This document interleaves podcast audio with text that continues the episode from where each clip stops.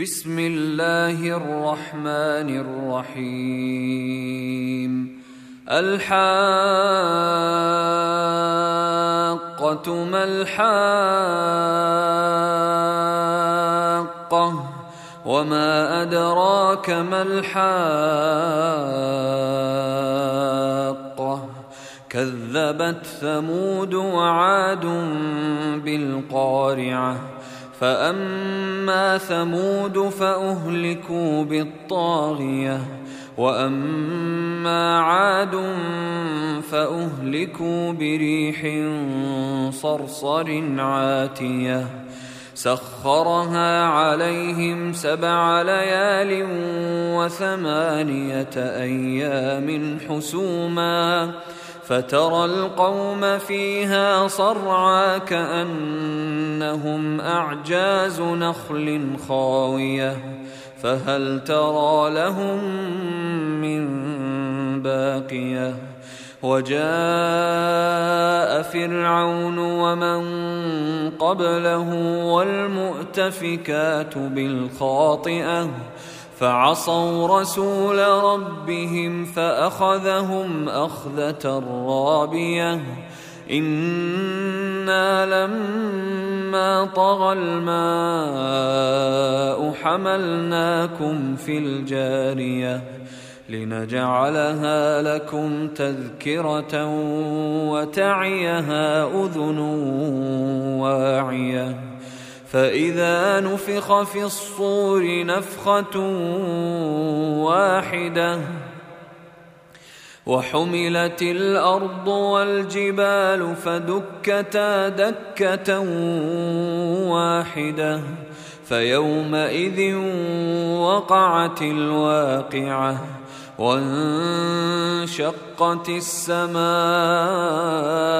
فهي يومئذ واهية والملك على أرجائها ويحمل عرش ربك فوقهم يومئذ ثمانية يومئذ تعرضون يومئذ تعرضون لا تخفى منكم خافية فاما من اوتي كتابه بيمينه فيقول هاؤم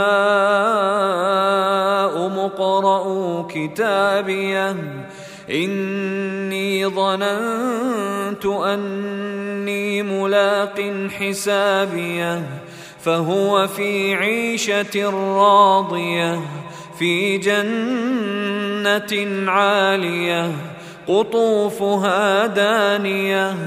كلوا واشربوا هنيئا بما أسلفتم في الأيام الخالية. وأما من أوتي كتابه بشماله فيقول يا ليتني لم أوت كتابيه ولم أدر ما حسابيه. يا ليتها كانت القاضية ما أغنى عني مالية هلك عني سلطانية خذوه فغلوه ثم الجحيم صلوه ثم في سلسلة ذرعها سبعون ذراعا فاسلكوه. إنه كان لا يؤمن بالله العظيم ولا يحض على طعام المسكين.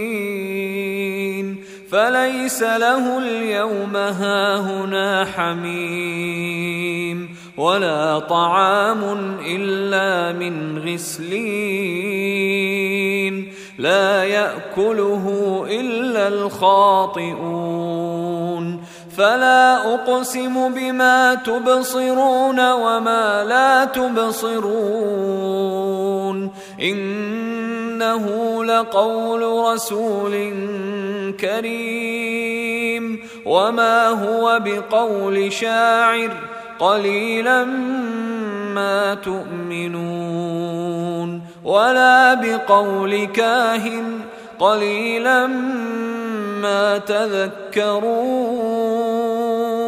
تنزيل من رب العالمين ولو تقول علينا بعض الأقاويل لأخذنا منه باليمين ثم لقطعنا منه الوتين. فما منكم من أحد عنه حاجزين. وانه لتذكره للمتقين وأنا لنعلم ان منكم مكذبين وانه لحسره على الكافرين وانه لحق اليقين فسبح باسم ربك العظيم.